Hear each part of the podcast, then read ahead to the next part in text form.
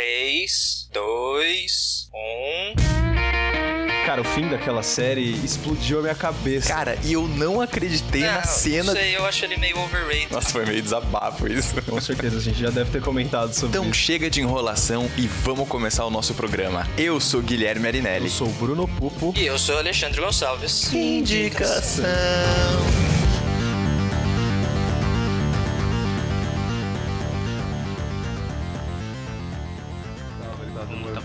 Alguém. Mas Quase suave. que seja eu, mas enfim. Muito bem. E aí? Vamos lá. Olá. E olá. Cauê, primeira coisa, cara, é finalmente seja bem-vindo ao nosso podcast. É assim que começa, é assim que começa, na- na- do nada. É um prazer, Do nada. é um prazer, muito obrigado. O que? O que que houve? A gente começou Não, do gente, nada, já tá cara. acabando, já tá, já tá Ah, não, não, não, vamos lá, vamos lá. Eu não sei se isso é uma zoeira ou não, mas caso não seja Não também, é. tá tudo Não é.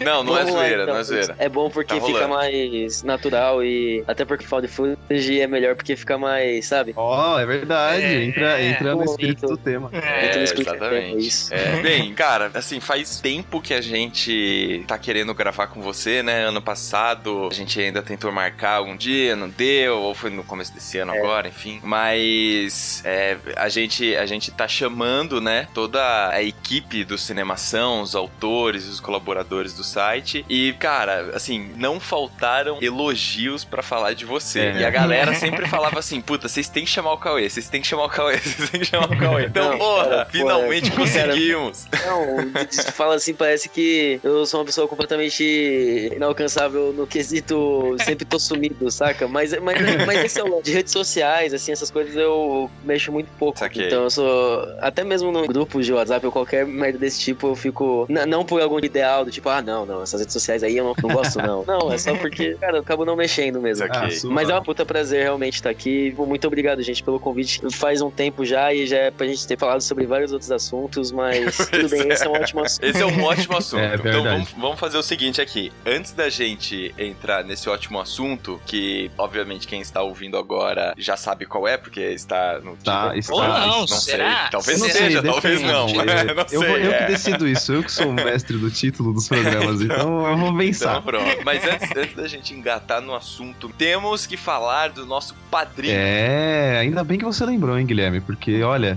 eu já estava já quase esquecendo. esquecendo. Lógico que não estava esquecendo. Se quiser, eu tiro uma foto agora aqui da tela do meu PC, tá aberto na página, meu amigo. Você acha? Já tá tudo aqui. Tchá, tchá, E tchá. aí, e qual, qual é o tema do nosso O padrinho? tema do nosso padrinho? É, assim, o que a Tema? gente tem pra falar sobre o nosso padrinho? Ah, tá.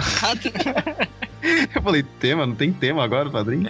Bom, gente, como o Gui já adiantou aí, nós temos um padrinho, e se você não conhece o padrinho, eu vou explicar rapidão pra você o que, que é. É um site em que você pode apoiar projetos, exatamente. E como nós temos uma página no padrinho, nós temos nosso projeto aí disponível para você apoiar financeiramente. E o que, que tem no nosso perfil do padrinho? A gente tem ali todas as metas que nós pretendemos bater, como por exemplo, ter um SoundCloud nosso, ampliar a divulgação nas redes sociais, ou até mesmo comprar equipamentos melhores, ou então pagar aí um cursinho de edição para deixar o nosso querido editor mestre dos mestres da edição de podcast, né, senhor Alexandre? Quem sabe, quem sabe. Essas são as nossas metas. Além disso, no perfil você também vai ter acesso às recompensas que o seu investimento vai te proporcionar. A partir de um real é o que você pode estar começando a colaborar com a gente. Então, meu, só um real. A partir de um real, dois reais, três, quatro, todos esses valores valem para ajudar a gente. Então, entra lá no nosso padrim, que é o padrim.com.br barra pod indicação, ou você pode entrar no link que eu vou deixar aí para você e dar uma olhada no nosso projeto, cara. Se você gosta da gente, dá uma ajudada. E também Gostaram? só pra, pra Aquela gente voz não. final que apaga, sabe? É. Dá uma ajudada. Exatamente. o Bruno falou com uma voz tão. especialista. Uma voz tão aveludada assim que, olha, até arrepia a nuca. É, cuidado, cuidado, cuidado. Mas assim, só pra também aproveitar aqui esse primeiro momento do nosso programa, a gente quer agradecer demais a maravilhosos padrinhos que estão nos acompanhando já há algum tempo, que até a data de gravação desse programa são Bruleão, Paulo Henrique Orita Paulini, Reinaldo Batista Júnior e Daniel Amaral Silva Souza. Muito obrigado a vocês quatro e não esquece de entrar em contato com a gente nas nossas redes sociais. Então, Twitter e Instagram, pod underline indicação, facebook.com.br barra pod indicação, tudo junto. Ainda você tem a área de comentários no site do Cinemação, então se você entrar no site do Cinemação, tem lá uma aba podcasts e você pode clicar em indicação. E aí você já tem acesso a todos os programas que a gente gravou até hoje. E olha que a gente já tá indo pro terceiro ano de existência do nosso Exatamente. podcast. Você pode escolher Yes. qualquer um dos programas, escutar pelo site ou por algum agregador que você tem aí, e você pode comentar o que, que você achou do programa, o que, que você acha que a gente pode melhorar, dar dicas, sugestões, comentários, enfim. E também não esqueça que a gente tem um e-mail, que é o indicação@cinemação.com, e por favor, avalie a gente lá no iTunes e avalie a gente também no Facebook. Isso ajuda demais com que a gente chegue a ainda mais pessoas e que o nosso podcast tenha ainda mais repercussão. Uau. Isso foi o É maior isso. merchan que a gente já fez, eu acho, né?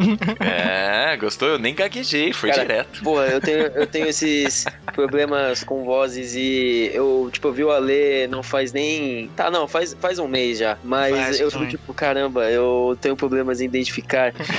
mas tá tudo bem. Sério, mesmo? é que a gente Pois é. fala meio parecido, É. não sei. Eu falo mais gíria do que eles, cara, com A certeza. gente precisa destacar aqui, eu e Bruno ainda não conhecemos Cauê, certo? Verdade. A fama, a fama de Cauê já chegou até nós, mas nós Pelo ainda não de Deus, chegamos até Cauê.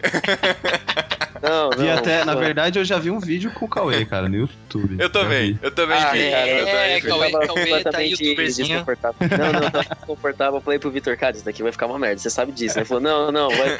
Aí, não sei, deu tudo certo, eu Tá acho. bom, Não, tá bom, tá bom. massa, O vídeo tá ótimo. Mas, ah, não, eu não posso Tá. falar isso aqui. Consegue. Então, mas vamos lá, Então ó. vamos. Cauê, é o seguinte, cara. A gente já te explicou mais ou menos como é que funciona a dinâmica desse programa, mas assim, quem estreou esse formato de programa com a gente esse ano foi a Grécia, do podcast As Matildas, e também autora lá do Cinemação, no programa 99. Então, hoje nós estamos no programa 103 e a gente chamou você e a gente abre o programa para que você traga as suas indicações, para que você traga as suas sugestões de filme, de estilo ou de eh, diretor, enfim. Então a gente deixa completamente aberto. Por quê? A gente começou a perceber desde o ano passado que o que mais anima, né, as pessoas quando as pessoas falam de cinema é justamente você entender como que o filme impactou na vida daquela pessoa, né? E não necessariamente a ficha técnica do filme, enfim. Então, a gente esse ano tá fazendo esse formato de trazer pessoas aqui que gostam de cinema, que são apaixonados como nós. Essas pessoas trazem as suas sugestões de filmes que, que foram importantes de alguma forma, ou que na vida delas, ou que impactaram elas de alguma forma. Nós três assistimos e a gente usa agora esse espaço do programa pra gente discutir sobre esses filmes. E a ideia é a gente conseguir discutir sobre esses filmes sem dar muitos spoilers, pra justamente as pessoas ficarem com vontade de assistir esses filmes, depois voltar e discutir com a gente, pra gente fazer um grande clube do cinema. Então, assim, pra começar esse programa, a gente quer perguntar pra você, e aí vou deixar aqui aberto pra você falar é o seguinte: por que que você sugeriu pra gente esse estilo? Não sei se eu posso chamar, né? Acho que eu posso chamar É de um estilo gênero. de É, tem filmagem, gente que chama né? de Um gênero, gênero. tem gente que chama de Não, não. subgênero.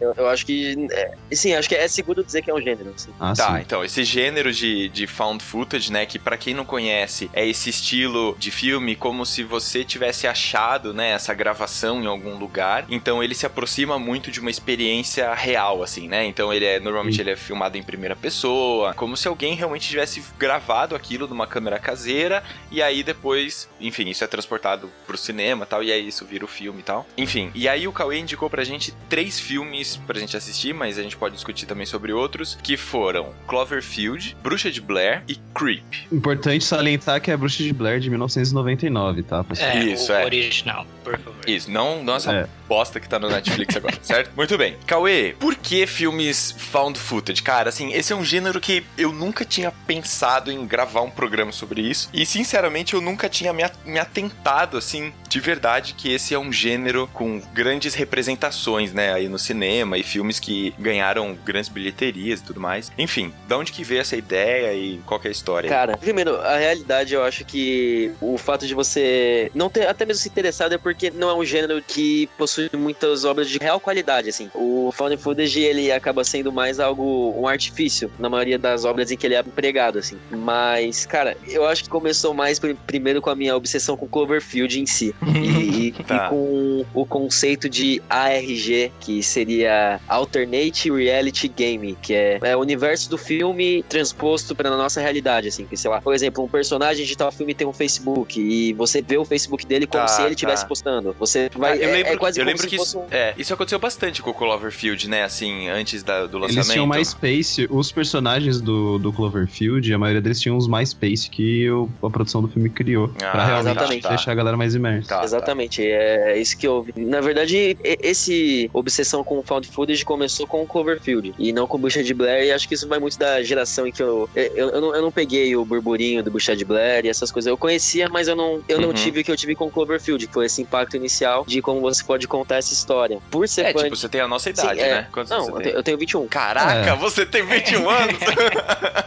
É, o Ale, ele também tipo, falou, caralho, você tem 21 anos? Tipo, Pô, não Os granuladinhos. então, não, mas É, assim, eu não comentei quero- isso não quero porque falar disso hoje. Assim, é, a gente também não pegou tanto esse. Hype. Sei lá, eu, eu pelo menos não me lembro, assim, tipo, o, Bruxa- o Bruxa de Blair, claro, ele fez sucesso e tal, eu tinha ouvido falar, mas eu lembro que a minha irmã, por exemplo, que é Uhum. 5 anos mais velha que eu, ela pegou em cheio o Bruxa Eu de ia, Blair. falar, assim. eu ia falar Eu, exatamente peguei, isso. eu, eu tive um pouco do hype do Bruxo de Blair, mas mais pelo meu irmão, né? É, mas então, é, é, então, comigo é. a mesma coisa, cara. Minha irmã até estudou com a irmã do Gui. E ela Isso. também, na época, cara, que saiu, nossa, acho que a geração dela foi uma das mais atingidas, que eram os pré-adolescentes ali, adolescentes.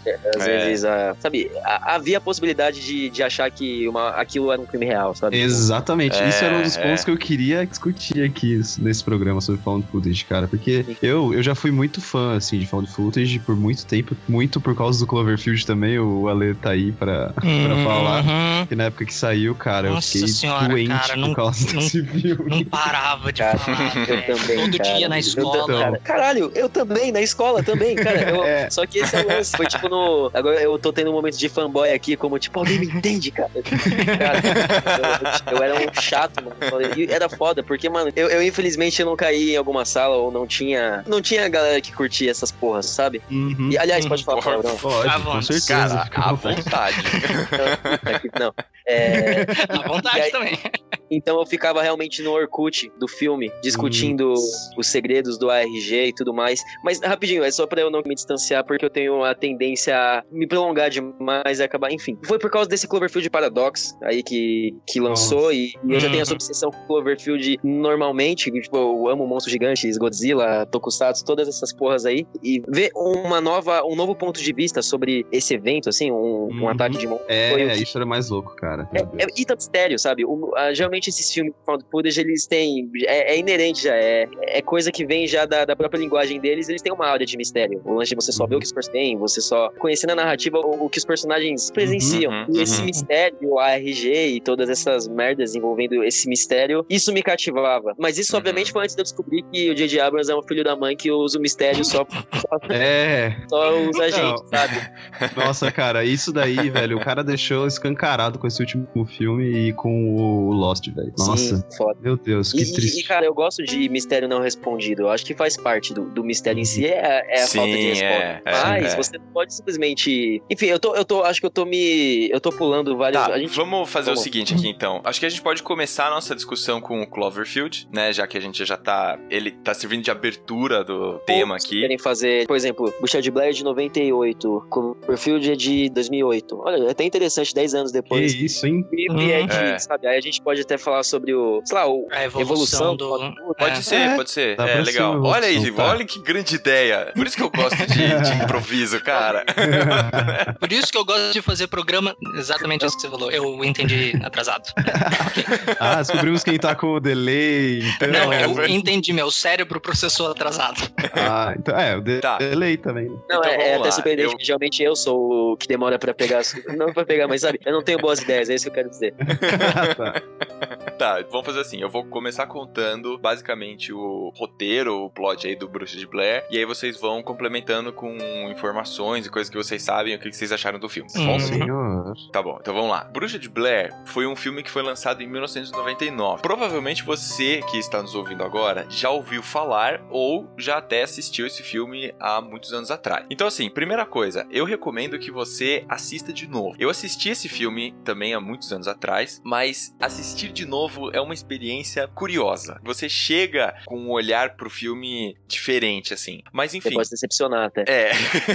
Mas assim, qual que é a ideia do filme? Você tem três colegas que decidem que eles vão fazer uma, sei lá, uma expedição aí, vão fazer um documentário sobre essa história que existe, é quase uma lenda cultural, Lenda, né? né? Uma lenda. É, uma lenda da bruxa da cidade de Blair, que na verdade agora não se chama mais Blair e mudou o nome da cidade lá, enfim. Então, esses três estudantes, eles vão, que é a Heather, o Joshua e o Michael, eles vão acampar, porque tipo, eles começam a, a fazer esse projeto e o filme ele tem um lance de ter duas câmeras, né? Uma câmera como se fosse a visão pessoal deles ali, da experiência e tal, e outra câmera que eles usam pra fazer o documentário que depois eles vão fazer edição e etc. E aí eles se juntam, conforme a história vai desenrolando logo no começo, você vai entendendo que eles estão com esse projeto e que eles vão fazer esse documentário, eles vão misturando depoimentos de pessoas da cidade ali, da região e tal, falando sobre o que, que eles já ouviram falar dessa tal bruxa, do que, que aconteceu, qual é a lenda que envolve essa história e tudo mais. E é, e é nesses momentos que o filme meio que mescla com outro gênero, o que aí no caso poderia dizer que Found Footage é um subgênero do mockumentary, né? Que é o falso documentário. Isso, É, boa, boa, exato. exatamente. E, um- e um detalhe interessante também desse filme, né? Logo que ele começa, que você dá o play ali nele, ele tem uma mensagem falando que essas imagens foram encontradas, né, na floresta e não sei o que lá. Então ele tem toda uma ambientação para que você realmente acredite que, cara, isso aconteceu, né? É perfeitamente possível e é perfeitamente real. Muito bem. E aí o que que vai rolando? Essa bruxa de Blair, ela fica numa região afastada na cidade, assim, tipo, no meio da, da floresta, subindo uma montanha lá. E esses três jovens, eles vão acampar, então eles arrumam as coisas para eles irem atrás dessa bruxa. Eles vão com as duas câmeras e vão com as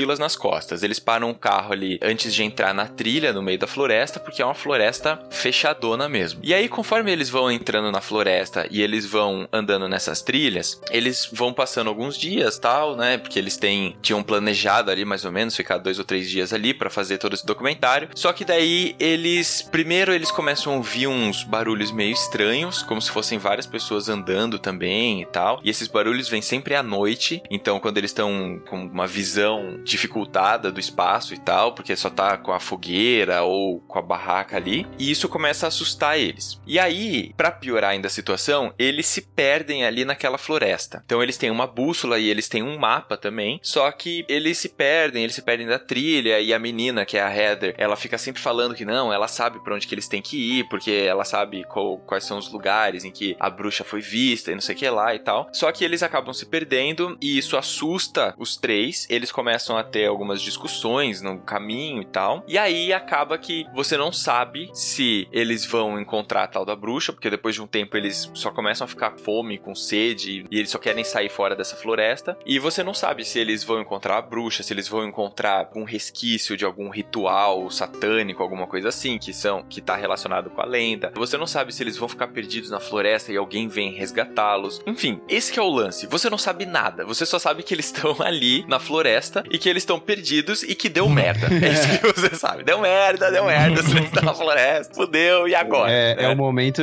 é o momento em que se descobre que o, a lenda não é lenda, né? Então, pois é, pois é, esse que é o lance do filme. E aí, só um, um último dado interessante pra vocês também falarem aí o que, que vocês acharam do filme agora, depois de reassisti-lo, né? Esse filme, ele teve orçamento de 60 mil dólares, cara, o que é absurdamente pouco. Sim. E um faturamento de 200 A gente chegou a comentar desse filme já ano passado, quando a gente gravou falando dos filmes mais baratos. Ah, de é, alguns é dos verdade. filmes mais baratos da É história. verdade. E a gente chegou a comentar exatamente essa relação do quanto ele custou, É, quanto ele Então, e o, o custo foi de 60 mil dólares e o faturamento foi de 248 milhões de dólares. Então, assim, quem apostou no filme se deu bem, né? Só podemos dizer Cara, isso. até hoje ele tá se dando bem. Então, mas enfim, o que que, o que que vocês acharam do filme? O que que vocês pensam? Vocês entraram na história? Vocês compraram a história ou não? Como então, é que foi? po- aí? posso primeiro falar alguma coisa?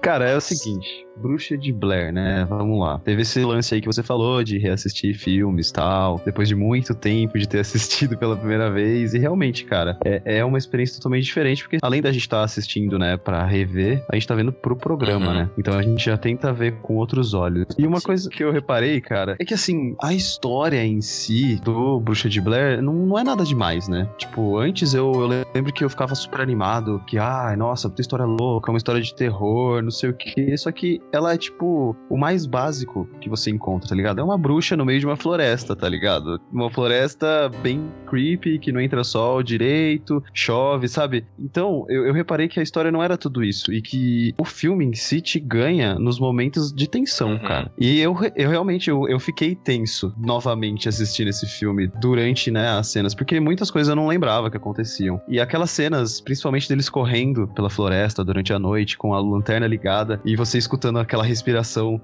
É, ofegante, tá ligado? Isso parece que te deixa dentro do rolê. Então, cara, eu gosto bastante de Bruxa de Blair. Eu, pelo menos, considero um clássico Bruxa de Blair hoje Com em certeza. dia. Porque, cara, o impacto que esse filme teve na época, sabe? É isso que me deixa mais espantado com o filme. Porque, meu, os caras fizeram uma jogada de marketing tão fodida que o filme rendeu isso aí que, que o Gui falou agora, tá ligado? Meu, é- é- os caras investiram um pouco, fizeram um negócio que nunca tinham feito, pelo menos não daquela maneira, e fizeram uma campanha de marketing assim que chamou as pessoas pra assistir e as pessoas realmente ficavam com medo, porque ninguém nunca tinha visto um filme de terror daquele tipo, né? Com seres sobrenaturais, da perspectiva de uma pessoa que se perde na floresta. Então era como se você estivesse se perdendo na floresta. E é isso que eu acho muito foda, cara. Uhum. E é isso que eu acho foda dos filmes found footage, que foi o que a Bruxa de Blair trouxe. Então eu gosto muito de Bruxa de Blair, velho. Muito, muito, muito Sim. mesmo. Menos esse novo que lançou, galera. Não assistam, é um lixo. É uma continuação. É do mesmo diretor que vai fazer, e olha aí, a gente tá falando, tem o Cloverfield, Monstro Gigante, ele que vai dirigir o Kong vs Godzilla, e ele dirigiu um filme que eu gosto e quase ninguém gosta, mas tudo bem, não, não tenho vergonha de admitir, que é o Death Note. Sim. Você gostou do É, novo? não, esse- Cara, eu gostei. Eu gostei, mas é porque. Não, não, calma. Não, não vamos falar sobre isso agora. É, tá. É, não, não. não. A gente vai ter que fazer um, a gente vai ter que fazer um outro programa com você pra gente, pra gente discutir isso, cara, porque não tá certo, cara. Não, não, cara, beleza, pode ser. Porque eu tô achando foda é, o papo que a gente deveria falar sobre Death Note um dia. E eu concordo, sim, que o Bruxa de Blair recente é ruim. E eu fico chateado porque eu acho que esse diretor, ele, ele manja minimamente de gênero cinematográfico e de, tipo, como encaixar. Tipo, mano, o Death Note novo é um filme adolescente, que é tipo um premonição, sabe? Mas isso é intencional. Mas enfim, vamos Tá, mas vamos, vamos pro Bruxa de Blair, vai. É, pro Pode, de Blair. pode É. falar, Cauê, eu, eu falo por último. Pode ser? Pode. Beleza. Cara, eu concordo. Foi o Bruno, foi você que falou, né, Bruno? Foi, foi, foi Bruno. Eu concordo, assim, eu acho que ele, ele tem aquele lance de. Primeiro, reassistindo ele hoje em dia, você percebe algumas coisas que algumas obras do gênero found footage, eles meio, meio que acabam pecando, que é o de querer parecer tanto com um arquivo real, ele acaba prejudicando a história, tendo umas exposições, assim, mas esse filme acaba não tendo tanto justamente por ter uma, uma história bem escassa, assim, um, um enredo bem escasso, mas é porque ele se sustenta justamente nesses medos primais, nesse medo psicológico É. mesmo, e, e nas sensações que o personagem acaba sentindo e te colocam no lugar dele, hum, às vezes por, por ser em primeira pessoa, acaba te colocando nessa afinidade. E isso, obviamente, é algo que foi como todo gênero, sei lá, você vai ver Halloween, que é um caralho, eu também, eu tô obcecado com Halloween ultimamente também, porque vai ter o novo Uhum. filme esse ano, Uhum. John Carpenter ouvido. Mas enfim, você percebe um- as sementes de, de convenções de um gênero que estão surgindo e que, se você assistir às vezes esses filmes hoje em dia, eles podem não ter o, o tanto impacto. Tipo, se você vê, certeza. por exemplo, o Chad Blair. Mas é justamente porque as obras beberam tanto dessa fonte que acabaram. que, que você acaba habituado a isso. Então acaba não tendo aquele É. impacto. Mas ainda assim, você tem que. Tipo, a gente tem que reconhecer como o filme é realmente um feito, assim. E ele tem aquele lance da criatividade com um orçamento baixo, que acabou virando uma desculpa para tipo, se você não tem orçamento, você faz o found Uhum. footage, sabe? O que Uhum. É, exatamente. Tipo, o lance desse, desse tipo de filme é a criatividade. E, e a maioria das obras que são de found footage não tem isso, sabe? Eles, just, eles, eles meio que se aproveitam desse recurso. Isso que é Uhum. foda. É, Um é. exemplo que eu acho que dribla muito bem essa coisa que você acabou de falar, Cauê, é que tipo, ah, não tem recurso, vamos fazer um found footage, porque aí a gente tem a desculpa pra fazer um filme mais ou menos, tipo, com um cenário mais ou menos, ou com, sei lá, uma qualidade um pouco mais baixa. Um filme que dribla um pouco isso e que abraça essa situação de uma forma que, que complementa muito bem o roteiro e todo o, o enredo do filme é o Primer. Não sei se você Sim, assistiu, que eu caramba. indiquei ano é passado. foda. É, então, porra, é um filme animal. E ele dribla essa, essa coisa de, tipo, o filme foi produzido com 10 mil dólares. Tipo, Sim. foi, foi dinheiro do cara mesmo que ele produziu, ele que escreveu o roteiro, ele que fez tudo. Uhum. E ele usou disso. Ok, eu tenho poucos recursos. Como que eu posso fazer para tirar o máximo desse, desse pouco recurso que eu tenho? Ele colocou, ambientou o filme numa época, tipo, 1980, ou com alguma coisa assim, não lembro exatamente qual que era a data. E daí ele abraçou toda a tecnologia da época, todas as coisas da época, pra, né, driblar essa coisa dos recursos. E encaixou muito bem no filme, cara. Sim, sim. E, o, e É, esse é o filme. que você falou, da nossa. criatividade. O cara, mano, porra, o filme é muito animal, velho. Sim, e ele é um Vamos dos... ouvir lá o Pô, eu programa. também sou obcecadão por Viagem no Tempo, tá ligado? E, Sim. e o Primer, mano, ele, ele também tem um enredo muito complexo. E- e, cara, até porque às vezes, às vezes isso é, talvez seja o único problema que eu posso falar do filme, mas não, não creio que seja um problema. É, mas a, a estética que ele, que ele adota. Ele, ele é muito racional, ele é, ele é muito. Ele, ele trata de muitos assuntos quânticos de forma extremamente Sim. teórica e de forma. Mas se você pegar e tentar estudar aquela parada, pô, é genial. E Sim. esse diretor é foda. Ele tá com vários. Eu vi que o ele tá com Soderbergh já tô produzindo os filmes dele. Sim, porra, foda. Mas Tem então, muita, ele. muita gente que confunde, né, o, o gênero do found footage só com filmes de terror, né? Só que a gente tem muitos Sim. outros filmes aí que a gente pode estar citando, tipo aquele, aquela porcaria que eu não gostei, que é o Projeto Almanac, vocês já viram? Ah, puta, esse Cara, é muito ruim, cara. É, então. Eu tem achei esse. razoavelmente decente do ponto de vista de, ok, não, não, me pera, entreteu. pera, acho que eu confundi, cara. Esse não é um filme de dinossauro. Não, Não. Ah, tem um Projeto de Almanac. dinossauro, cara. Eu, eu sei qual é esse, é Viagem no Tempo também, né? É, É. de Viagem no Tempo Isso também. Eu não, eu não assisti, cara. Eu não, Eu assisti, não mas tava gostei, com eu não gostei tanto. Eu achei, tipo, minimamente divertido, sabe? Eu iria no cinema e É, sairia, então, tipo, me divertir. Ah, mas também tem até filme de super-heróis sobre isso, cara. De infound, infound footage. Tipo aquele que. Eu esqueci o nome, mano. Que cai o. É, que cai um, Chronicle. meteoro. Isso, Ah, Chronicle. Chronicle. Ah, não é de Cara, é, ah, vai. Mexe com o tema de superpoder, caralho. Se mexe com o tema Eu, de eu acho que ele eu pode até se encaixar.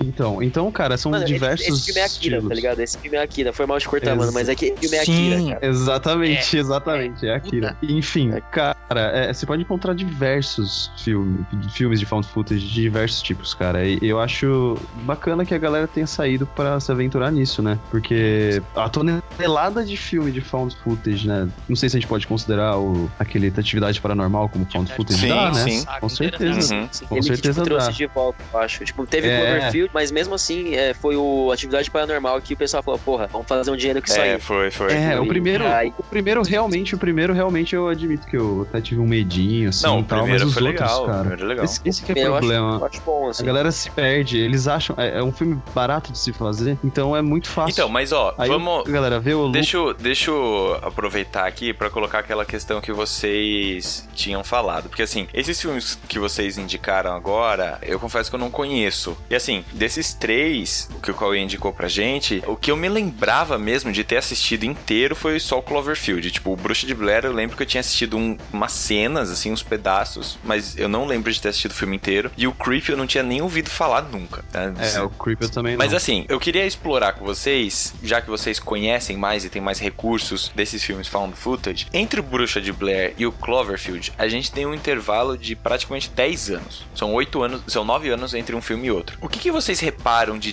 diferença? Porque assim, a gente pode até fazer um paralelo daí entre o Cloverfield e o Creep. Que também é uma diferença de seis anos entre os dois filmes. Se a gente analisar, assim, tipo, em termos de evolução tecnológica no cinema e tal, também é bastante tempo, né? Seis anos. Então, assim, o que, que vocês reparam de 1999 para 2008, em termos. Eu tô, tô falando em termos de técnica, tá? E depois de 2008 para 2014 com o Creep, assim, quando a gente fala de found footage. Caralho. Cara, pra mim a, a maior diferença é a complexidade do roteiro. É um pouco do que a gente tava falando. Tipo, a Bruxa de Blair, ele tem um roteiro que é, ok, é uma galera indo pelo meio da floresta e tem alguma coisa aterrorizante no meio da floresta. Isso, porque, porque eu Ok. acho que é, é a proposta do negócio, inclusive, né? É a proposta É, e ok, não precisa, não precisa ser nada muito mais complexo Exato. do que isso. Quando realmente eles quiseram tornar o, a Bruxa de Blair complexo, que foi no 2, né? O livro, Uhum. não sei das quantas lá, ficou uma bosta, entendeu? Tá. É, tá, Aí ok. quando vem o Cloverfield, ele traz uma, uma proposta bem diferente. Você tá acompanhando a vida daquelas pessoas que estão ali festejando porque o cara tá indo para pro Japão, sei lá o quê. E daí de repente acontece alguma coisa e você tem diversos conflitos diferentes. Tá. Então eles estão ousando um pouco Tá, mais. Eles tá. estão te mostrando o propósito do suspense, do drama e do terror ali não é diretamente com os protagonistas, né? Eles são observadores do que tá acontecendo. Isso. Eles foram pegos no meio do fogo cruzado. Eu acho que isso já traz um tempero um pouco maior pro filme, porque eles não têm ideia do que, que tá acontecendo. Uhum. Na Bruxa de Blair, eles foram atrás daquilo. Tá. É. Sim. Então eles já foram com o intuito de encontrar algo. Uhum. Então não tem surpresa quando até- eles encontram. Sim. O que pode até incluir, talvez, Bruxa de Blair mais no elemento de terror, porque é algo ligado diretamente com Sim. tipo, o cerne da parada, de tipo punição, sabe? Tipo, sabe? É, com- Ah, o adolescente transar num filme de slasher vai ser morto pelo assassino, porque eles É, estão transando. exatamente. Uhum, Tipo isso. uhum. Cloverfield também, com a- aquela história de ser uma coisa. É é um pânico geral, assim, né? Você É. tem um Tá. pânico de uma cidade inteira em cima de uma coisa que você não conhece. Realmente, foi o que o Ale falou, cara. Eles foram Não é pra floresta exclusivo. atrás daquilo. É, É, não é exatamente. exclusivo do protagonista. Então, tá, né? mas- É, Você tá mostrando a realidade do ponto de vista Tá, dele. mas assim, eu, Acho que isso dá um eu consigo, Ah, eu- eu tenho um ponto, eu consigo tenho um ponto. justificar isso como avanço de técnica no sentido de que os caras vi- assistiram, por exemplo, Bruxa de Blair e eles falaram: opa, tem uma ideia boa aqui, que é você colocar o espectador como primeira pessoa, porque você potencializa em mil a experiência que o cara tem ao assistir o filme, porque Sim, ele vai estar imersão total. diretamente dentro da história. E aí o que você tá falando é assim, os caras viram esse negócio que era um protótipo, sei lá, basicamente simples, com uma linha de história, e eles falaram, pô, isso aqui é uma ideia boa, vamos pegar isso aqui, vamos complexificar isso aqui, multiplicar em 10, porque daí realmente, inclusive no Cloverfield, eles passam por diferentes cenários, com diferentes pessoas, com, Uhum. com o exército, Passam com por diferentes amigos, crises, diferentes né? crises, exato, né? Dilemas e tal. Então, assim, o que você tá falando é, em 10 anos, a gente pôde assistir o gênero found footage se complexificar. É isso? Sim. Hum. Agora, agora. de que o, o Cloverfield, ele, querendo ou não, ele é o ponto fora da curva, de, de várias formas, nesse gênero, até pelo orçamento mais... Uhum.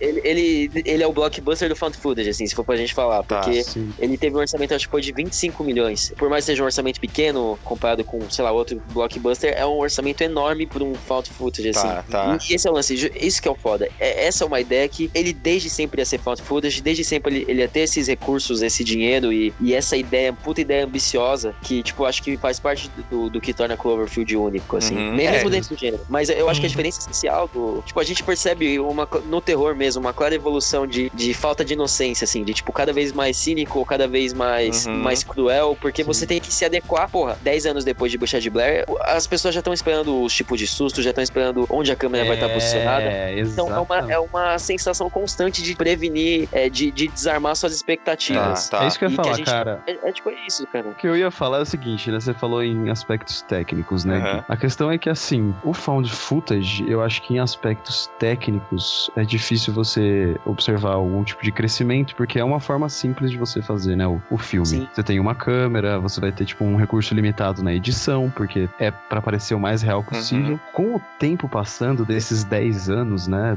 De 1999, 1998 até 2008, né? Que foi o, o gap entre os dois filmes. A gente teve toda a evolução tecnológica, né, cara? Sim. Então, você Sim. tá lidando com um público que tem, tem câmera no bolso, tá ligado? Uhum. Tem câmera voando por aí, que nem se você for pegar porra do Bruce de Blair novo, os caras usam a porra É, tem do drone. drone, tá ligado? Uhum. Eles- foi o que eu falei ontem. Eu falei ontem pro meu amigo. Eu falei, mano, eles quiseram fazer uma bruxa de Blair, só que colocando todas as formas de se filmar possíveis em um filme.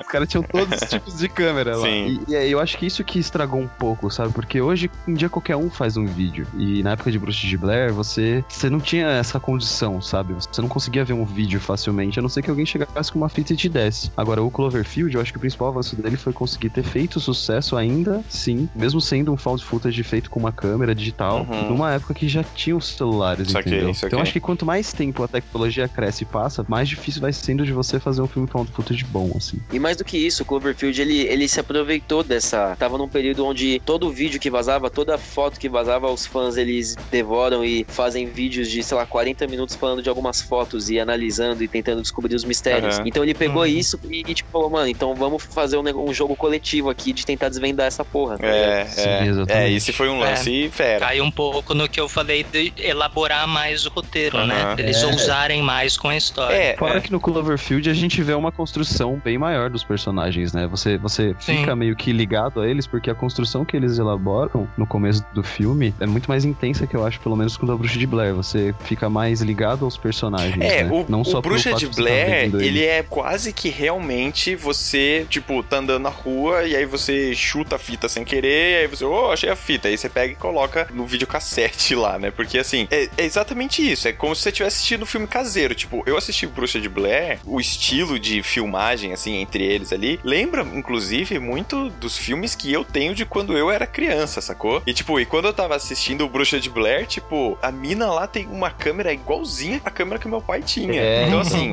é realmente uma pegada muito Isso caseira. faz parte do creep É, do filme, então. né? Aquela imagem que, que, que passa um pouco de tensão quando você tá num- naquela situação dele, É. no meio da floresta, querendo esperar daquele É, então. que é O- e o que eu acho muito massa, por exemplo, do Cloverfield é que a ideia eu acho muito boa, sabe? A ideia de fazer um filme de monstro, de tipo invasão alienígena, em primeira pessoa. Eu acho muito massa, porque sempre quando eu assisto Exatamente. esses filmes, eu fico pensando, caralho, o que, que os caras, tipo, no meio da cidade ali Tão estão pensando, ali, né? sabe? É, entendeu? Tipo, quando eu vi o Pacific Rim lá, Círculo de Fogo, tipo, entendeu? Os caras saem da fenda, sei lá onde, do meio do mar e, tipo, começam a destruir tudo. Eu fico pensando, caraca, as pessoas no meio da cidade, É. entendeu? Então, assim, eu acho a, a proposta muito massa. E eu acho que o filme funciona como found footage, né? Foi o que o Cauê falou, assim, desde o começo a ideia era fazer found footage. Desde o começo era ter um orçamento maior pra usar mais de CG, de, enfim, o que eu acho massa do Cloverfield é isso. E assim, eu não sei como foi pra vocês, mas eu assisti Cloverfield, aí eu assisti A Bruxa de Blair e depois eu assisti Creep. Então essa foi a ordem que eu reassisti os filmes, né? E foi muito legal ter terminado com Creep, porque o Creep é assim, para além das questões do roteiro mesmo, ele é um filme que, apesar dele ser o mais novo de 2014, ele retoma essa ideia de found footage sem grandes recursos, com uma história É. em que você tá próximo ali de um cara que é psicopata, sabe? Então acho que ele retoma essa questão visceral do found footage. O que eu acho que o Cloverfield, por exemplo, apesar de ter esse lance de assustar e etc, tá na cara que é ficção, É. né? Assim, Aliás, eu só queria fazer um parênteses aqui, É. Gui, pra falar para os nossos queridos ouvintes. A gente até poderia explicar aqui a história do Cloverfield, mas eu indiquei o Cloverfield no programa número 48. E lá Uhum. tem toda a explicação que você precisa saber sobre a historinha. Então, meu querido amigo, vai lá, escuta, depois você despausa esse programa aqui e continua escutando. Ó o plug da propagandinha. Nossa, tá tudo conectado aqui. É tudo, genial, assim. é. Ah, É o mas link, você né? acha? O link interno. acha? Bom, fecha ó, parênteses. eu tava- Podem Então, continuar. vamos, vamos tava- encaminhar aqui pro Creepy. Deixa e aí que eu só... ia falar, cara. Calma. Ah, não, não, só um adendo rapidinho. O pessoal s- tava falando sobre realidade e sobre Cloverfield ser claramente uma ficção, e esse é um- uma reclamação ou um comentário que as pessoas me falam bastante quando eu falo sobre Cloverfield, ou que Bruxa de Blair parece mais real justamente porque não tem um arco, uma jornada de altos e baixos, e o Cloverfield tem a jornada do personagem indo de ponto A até o B com o objetivo de ir lá encontrar nada dele ou coisa do tipo. E justamente você saber mais sobre os personagens, saber mais quem eles são, numa narrativa linear, assim. E aliás, a forma que esse filme usa flashbacks é muito inventiva, é muito inteligente a forma como o Uhum. Cloverfield usa flashback na história. Essa narrativa linear acaba não soando tão autêntico, assim. Ah, mas. Isso algumas pessoas têm me falado. Isso a gente pode. É algo a se pensar. Uhum. Por exemplo, ao negar a informação pro espectador acaba sendo até mais real. É, Sim. é. Mas sei Hum. lá, É que eu acho, é que eu acho assim, cara, eu acho que em relação a esse ponto que você levantou, eu acho que as pessoas estão muito acostumadas com a jornada do herói, né? Ver a jornada do herói no, nos cinemas. Talvez por isso eles tenham uma certa dificuldade de aceitar uma jornada de herói como sendo real quando tá passando num Uhum. filme. Principalmente um filme que nem Cloverfield, que ele busca, né, sempre mostrar um pouco mais de realidade. Só que, cara, se você for parar pra analisar, é uma situação totalmente plausível, saca? Não, tá sim, rolando uma, uma destruição total ali, os caras não sabem o que fazer, estão esvaziando a cidade e o cara pensa, mano, eu tenho que ir atrás da mina que eu gosto, tá ligado? Eu preciso salvar as pessoas que eu gosto. E ele vai, né? Uhum. Eu acho totalmente plausível, não, não, É, não tem nada de falso. é, mas assim, eu acho- Eu, tenho preferência também pelo Cloverfield, mas É. é tipo, é algo assim que as pessoas falam, assim, sabe? Sei lá, é outro ponto de vista. É, eu, eu tô com as pessoas. tipo, eu acho isso mesmo, assim. Eu acho que o Bruxa de Blair, ele se aproxima mais do verídico justamente por conta dessas questões que o, que o Cauê falou que as pessoas comentam com ele também. Que assim, é uma história linear, é um recorte de uma experiência de três jovens. Tipo, é a vivência dos caras ali, acabou. O Cloverfield, ele já tem realmente mais esse arco da jornada do herói. Tudo bem, é plausível no sentido de que se essa situação ocorrer, talvez você haja de uma forma parecida como os personagens agiram. Mas eu me vi muito mais no Bruxa de Blair, assim, não só pelo roteiro, mas pelos personagens e pela forma como a história foi contada, do que no Cloverfield, entendeu? No Cloverfield me pareceu mais ensaiada a história do que no Bruxa de Blair. Mas tudo bem, Hum, tudo bem. Enfim, entendi. vamos, vamos pro Creepy. Aí a gente tenta, Sim. da melhor forma possível, amarrar os três. O Creepy é o seguinte: você tem um detalhe curioso do Creepy. Ele é um filme de 2014 e o cara que dirigiu, que é o Patrick Bryce, ele também foi o roteirista. Ele é o cara do filme que filma. tipo, ele, Ele é, é o, ele é o ator ator. do filme que interpreta um cara que filma, sabe? Tipo, meio confuso, mas acho que deu pra entender. Enfim, no filme você tem só dois personagens. Você tem o Aaron, que é o cinegrafista, e você tem o Joseph, que contrata o trabalho do Aaron. E qual que é o lance? O filme começa com o Aaron no carro, indo em direção à casa do Joseph, e ele tá contando pra câmera que ele acabou de ser contratado por alguém que ele não sabe quem era, porque essa pessoa é, é, pedia descrição, pedia pra ser discreto, né, Pra não passar muitas informações e pra não falar pra muitas pessoas o que tava acontecendo também e tudo mais, e que a única informação que ele tinha era que o cara ia pagar mil dólares por dia pra ele fazer o trabalho, filmar alguma coisa que ele não sabia o que era ainda, e que ele tava indo lá conhecer o cara ou a mulher, porque ele nem sabia se era um homem ou uma mulher, e tava indo lá no endereço que ele tinha. Quando ele chega, é uma cabana que fica numa parte meio de floresta, assim e tal, não tem ninguém na cabana. Ele espera um tempo, aí ele decide ficar dentro do carro esperando a pessoa chegar, e aí chega o Joseph, de repente, bate no vidro ali e se apresenta pro Aaron. O Joseph, ele chega com a seguinte proposta pro Aaron. Ele fala: Ó, eu tenho. Eu sou um, um sobrevivente do câncer, já tive é, alguns tumores, fiz cirurgia, fiz tratamento e consegui sobreviver ao câncer. Mas agora, mais recentemente, eu descobri que eu tô com um tumor na cabeça, no cérebro, que é inoperável. E a minha esposa tá grávida do nosso filho, do Buddy. Eu queria gravar como eu sou, né? Assim, como é meu dia a dia, o meu jeito, as minhas brincadeiras e tal, para que esse vídeo fique pro meu filho, que talvez eu não chegue a conhecer, né? Porque porque eu acho que eu vou morrer antes, etc. Então ele chega com essa proposta pro Aaron, o Aaron topa, ele fala: "Pô, legal, tá bom. Então vamos lá, vamos fazer esse filme aí". Só que desde o começo o Joseph se mostra um cara meio peculiar, para dizer o mínimo. Estranho para caralho. É, porque, tipo, a primeira coisa que ele fala é: Ah, tá, então tá bom, então eu vou subir ali no banheiro e vou encher a banheira pra gente tomar um banho. E aí o Aaron, oi? Como assim, né? Tipo, a gente vai filmar tudo mesmo? Pô, tudão, tá ligado? Brincando. Então, e, aí, e aí o Joseph, ele é, sempre tenta driblar, né, os, os desconfortos do Aaron ali, que tá fazendo as filmagens. E ele fala, não, era brincadeira, ou não, você vai fazer isso, mas tá tudo bem e tal. Ele sempre tenta encontrar uma justificativa pra ir convencendo o Aaron a fazer todas as coisas que ele quer que o Aaron faça, a filmar ele, enfim. E aí, cara, essa relação, ela começa a se tornar uma relação meio estranha, assim. E eu achei muito legal o filme ter se chamado creep, né? Que é C-R-E-E-P.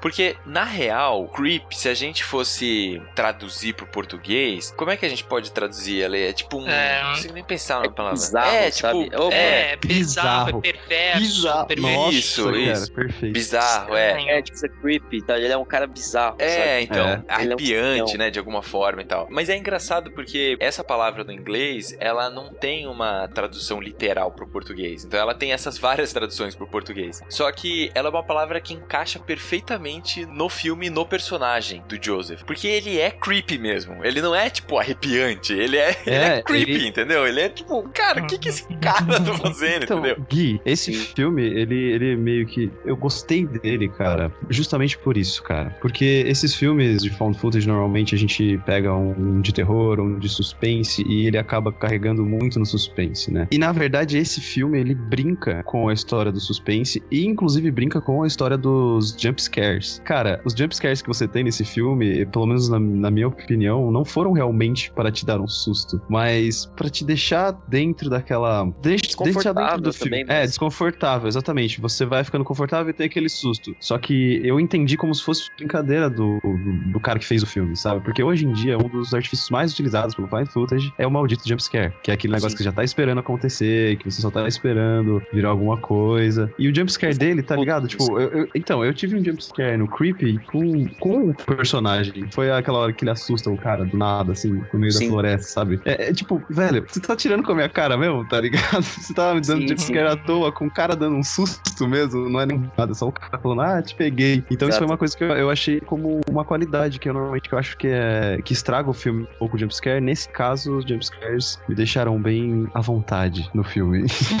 É, De novo, foi eu. Tá bom, tá. Ah, Mas o. Eu concordo.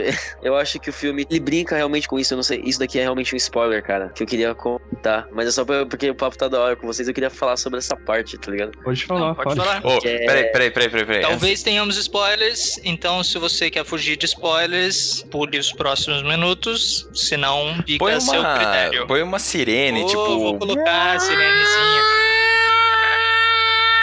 Coloca essa sirene. Ou pode ser eu Coloca essa. Vou deixar essa sirene.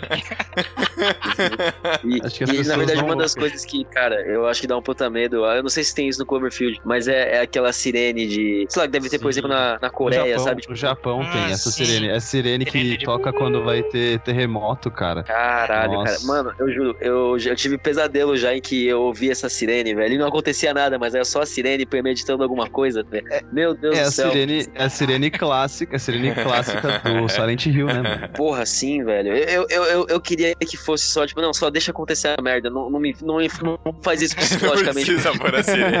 Cara, horrível, mano, horrível. Bom, Mas, Tá, o, mas manda ver, spoiler? É na cena em que você pode. Há muitas formas de interpretar ela, do tipo, mano, eu, eu acho que você. É na cena que o, o maluco o Joseph ele mata o Aaron perto do final, em que você fala, caralho, mano, como é que ele não tá olhando pra trás, como é que ele não tá inquieto? E logo depois disso, o Joseph, que tava filmando, que a gente tava vendo, ele vira e fala, é, eu sei, como é que você não olhou pra trás, tá ligado? E, e aí ele consegue, Uhum. tipo, falar assim, simplesmente porque você é uma pessoa, é, tipo, loving, porque você é uma pessoa muito boa e é por isso que você é meu preferido. E aí você fala, caralho, mano, eu não sei se ele usou, ele usou esse momento pra poder passar um furo de roteiro, entre aspas, que não é um furo, mas sabe, uma atitude não, não real de um personagem, e ele, tipo, se aproveitou disso, e isso foi um problema de roteiro meio preguiçoso, mas ao mesmo tempo, cara, isso adiciona um, um lance, tipo, não, esses são tipo de pessoas que o serial killer se aproveitam, justamente as pessoas boas e que não virariam pra trás num momento desses, tá ligado? Exatamente. Então, tipo, exatamente. isso é algo que eu fico em conflito, mas eu gosto dessa, dessa decisão e, e de como ele zoa com essas convenções. Tipo, cara, por que você não olhou pra trás, mano? Exatamente.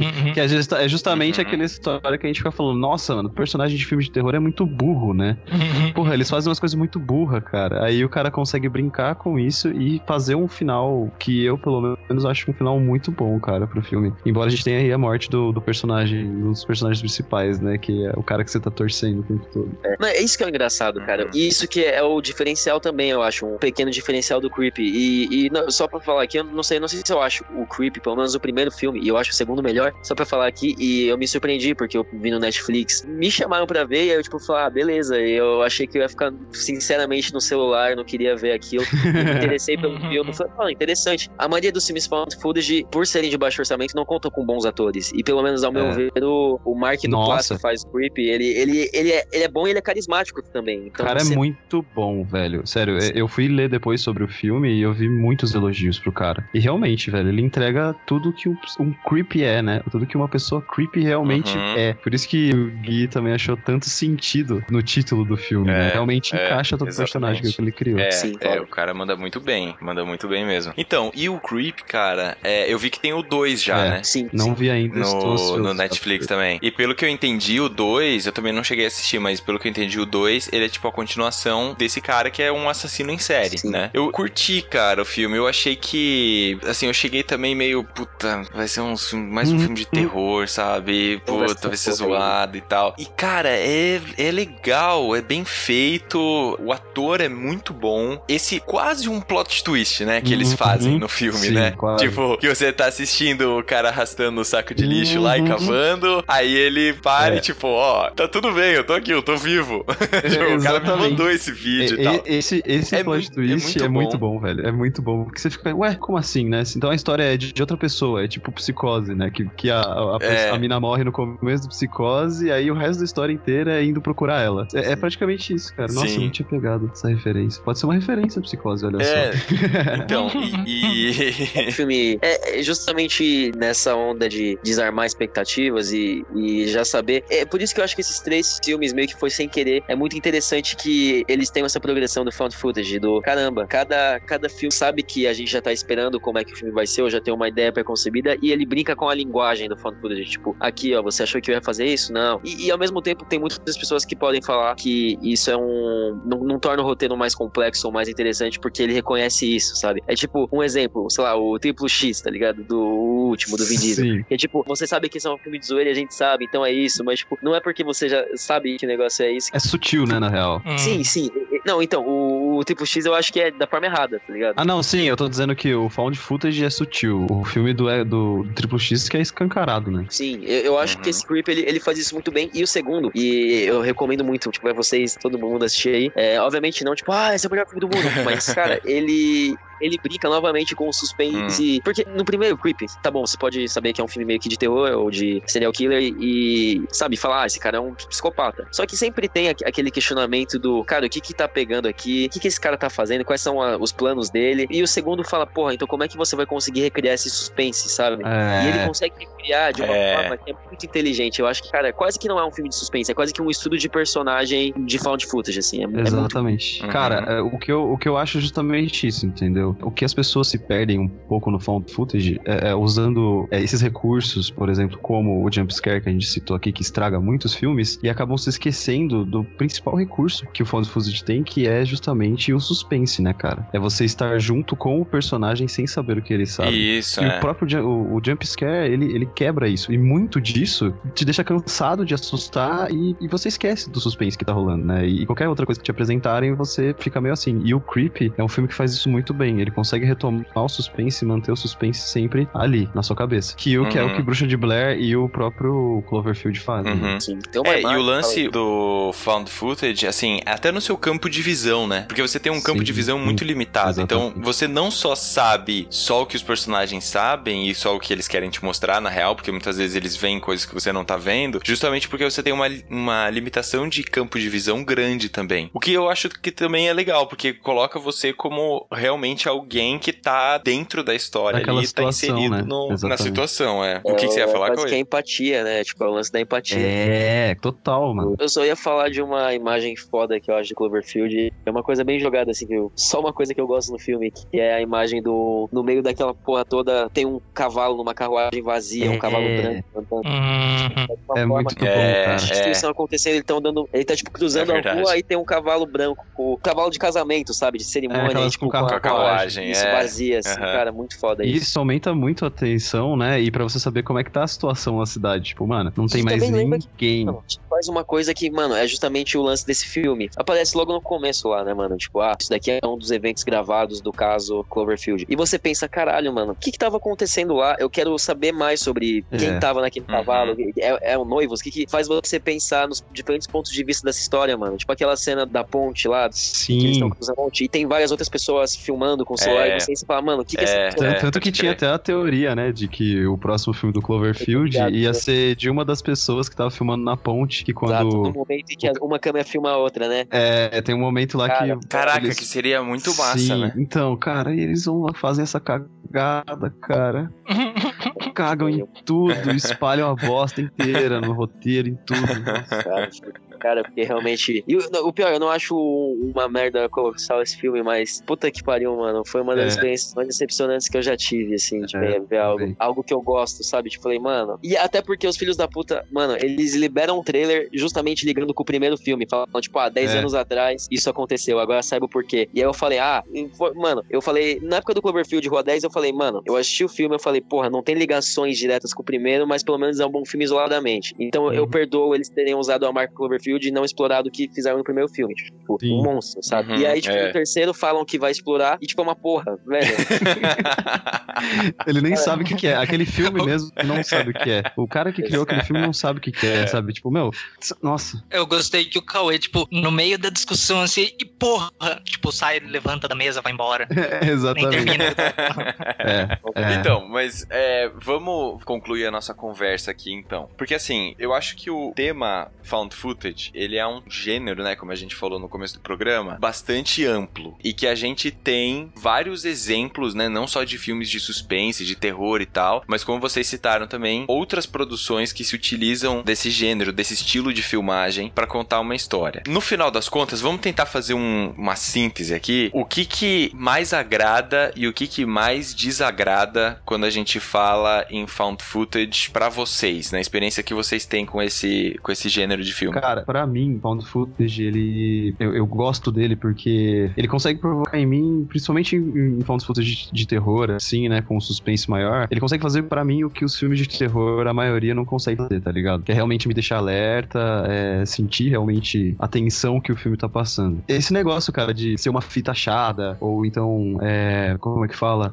Ser uma coisa caseira, sabe? E isso que me agrada bastante e sempre me agradou em Found Footage, cara. E que é uma das coisas que eu mais gostava no Cloverfield, que eu ainda gosto. Uhum. É isso. Tá bom, Cauê e Ale. É meio absurdo que eu esteja, tipo, cara, realmente, o que, sabe, eu tô realmente, tipo, revendo, assim, cara, o que que me atrai tanto nesse tipo de filme, sabe? E, cara, até que, tipo, Hum. atrai mesmo, eu já, tipo, vi vários e, e a maioria deles não, foram, deles não foram bons, mas eles, acho que justamente a maioria deles não ter trilha sonora ou, ou ter alguma edição mais presente de realmente montagem ou, ou algo do tipo, essa, essa ilusão de realidade, sabe? Eu acho que a, a ilusão de realidade é, É. Cara, é um mistério, mano. Eu acho que tudo isso é. O terror, mano, pra mim é um mistério, mano. E, e no É. found footage você consegue. E obviamente é um gênero que permite vários tipos de abordagens, de, de mesclas com outros subgêneros. Sei lá, comédia pode ser. Não sei se eu vi uma Sim. comédia em found footage, mas. Ah, eu É, achei. não, eu vi no Férias do Mr. Bean, que tem uma sequência lá que é ele filmando, né? Pode crer.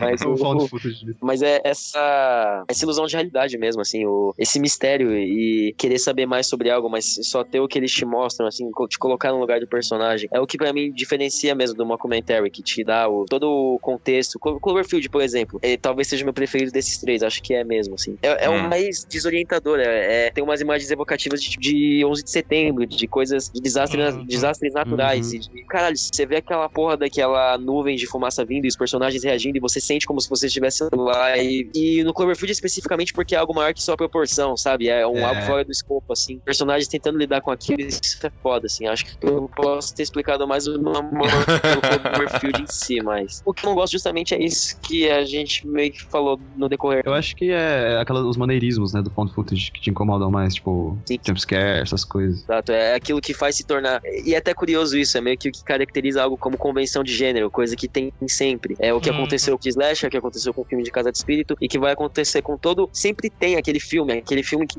que molda uma década ou que muda alguma coisa na indústria e que todos os filmes começam a fazer igual e que torna realmente um gênero e que torna um estilo de filmagem e que, cara, degrada, que acaba banalizando. E aí a gente tenta reinventar isso, mas é, é isso. É, o que eu não gosto no found footage, eu acho que é o que eu não gosto em qualquer outro gênero, pra falar a verdade, eu acho. De, Uhum.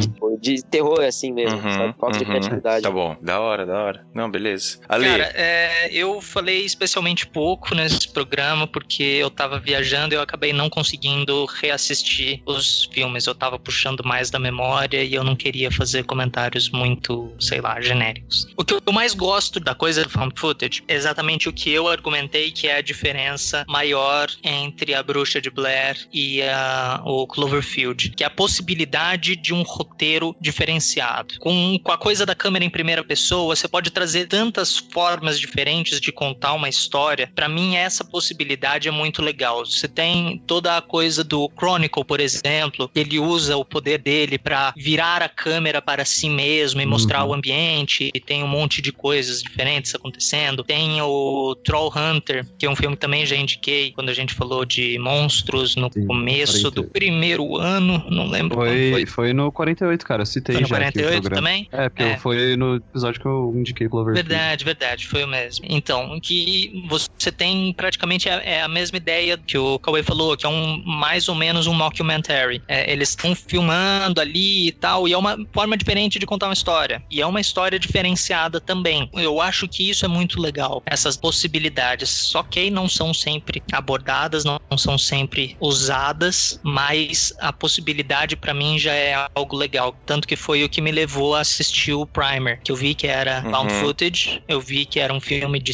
ciência, era uma ficção científica. Porra, o filme é fantástico, o filme é animal. Sim. Então eu gosto dessa coisa inovadora, não necessariamente inovadora, mas que saia do padrão. Né? Isso pra mim é Uhum. muito legal no, no cinema como um todo, né? não só no found footage. E o que me incomoda são todas as coisas que me incomodam em qualquer filme. É, tratar os espectadores como idiotas, ter que explicar um monte de coisa que acaba explicando, principalmente nesses que fazem razoável sucesso e que tem grande verba. Atividade paranormal, tô olhando pra você.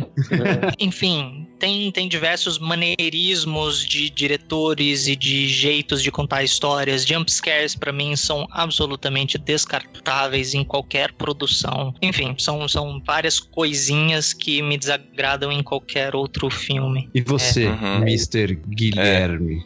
Cara, então, então, eu acho que o que mais me agrada é a possibilidade de imersão que essa técnica possibilita. Porque esses três filmes que eu assisti, eu assisti eles num, num curto intervalo de tempo, né? Eu assisti os três em dois dias. Os três tiveram esse ponto em comum, assim. Eles, alguns mais e outros menos, mas os três fizeram com que eu me envolvesse na história e que eu realmente ficasse atento a cada movimento dos personagens e a cada cena e a cada momento da história, sabe? Nenhum dos três foi o tipo de filme que, eventualmente, no meio do filme você se distrai com o celular ou alguma coisa do tipo. Tipo, eu fiquei nos três filmes, eu fiquei completamente focado, assim. Então, eu acho que a, a possibilidade de imersão que o Found Footage possibilita é o grande trunfo, é o grande ponto positivo. O ponto negativo, pra mim, de certa forma, tá relacionado com o ponto positivo do Alê, mas não discordando, mas acho que complementando, assim, porque pra mim o ponto negativo, por enquanto, porque eu conheço pouco também, são as limitações de roteiro, porque eu acho que é um gênero tão legal, é uma técnica tão bacana e que ainda não foi amplamente Aprimorada. utilizada, sei, aprimorada, Explorada, né? aprofundada, utilizada, explorada, é, todos esses verbos. Entendeu? Eu acho que ainda tem muita coisa que dá pra fazer em found footage e dá pra fazer muita coisa boa, sabe? Não sei se chega, ou vai chegar a ser um grande blockbuster e tal, como filmes que a gente tem por aí, mas mas eu acho que é um jeito muito legal de contar a história e que as pessoas ainda estão subjulgando, sabe? Ainda estão ainda estão na historinha assim. Ano que vem faz 20 anos que lançou Bruxa de Blair. É. E assim, e, e os caras ainda se utilizam muito dessa desse modelo Bruxa de Blair, né? Que é uma história linear, etc, etc, etc. Enfim, então pra mim esse é o, é o ponto negativo, mas que eu acho que é um, é um ponto negativo que dá pra ser superado. Queria dizer que gostei muito do nosso programa, Sim. achei muito massa. Sim. Cara, não, eu não foda. sabia de verdade o que esperar de um programa falando sobre found footage, mas grande Cauê fez jus à sua Pô, fama. Olha,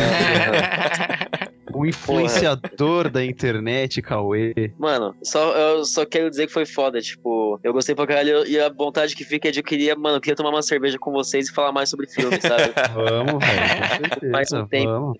Já falei que é só você colar pra Itu, tem lugar pra você ficar aqui em casa, tem a casa do Rafa, tem a casa do Dani, tem até a casa da Grécia, é. Nick. Minha, minha. A gente faz aquele rolê master de, de cinema, assim. É, É. Sim. se Cara, quiser é colar foda. em Campinas também, fica à vontade aí, tem lugar pra ficar aqui em casa também. Sorocaba também, viu? Sorocaba tá rolando Caralho. também, tem lugar. Aí, ó, a região inteira. Obrigado, gente, por me acolher. Mano, caralho, a gente tem que fazer mais desses, desses casts juntos, mano. Foi muito Com foda. certeza, com certeza, cara. E aí o que o Gui falou, cara, eu não, eu não sabia o que esperar também. Eu não sabia o que esperar. É porque esse Found Footage é uma coisa que eu gosto muito, mas eu tava pensando, falando, mano, como que eu vou falar disso, tá ligado? Como é que eu vou falar? Por que que essa coisa é legal, velho? É. Foi legal, cara. Muito Não obrigado pela como ia ser, participação. mas Muito sabia massa, que ia ser muito massa. foda. Muito- Por causa daquele dia lá no bar. Já ia rolar papo pra caralho. A gente Então- tá conversando pra caralho mesmo. Pois e, é. Cauê, você você queria fazer algum jabazinho seu, passar rede social? Eu não sei, provavelmente não. Eu, eu posso falar.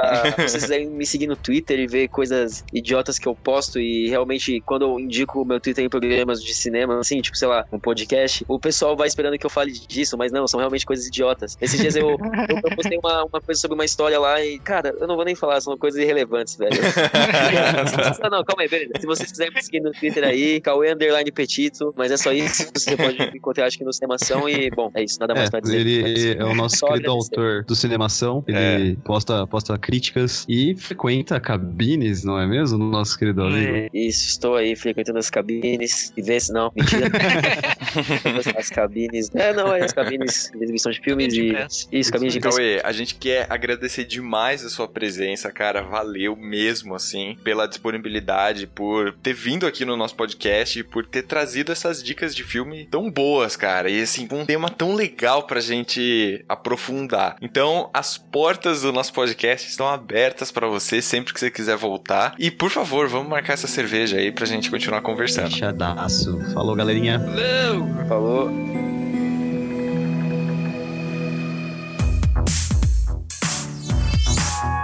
Podcast foi editado pela Isso Aí Design.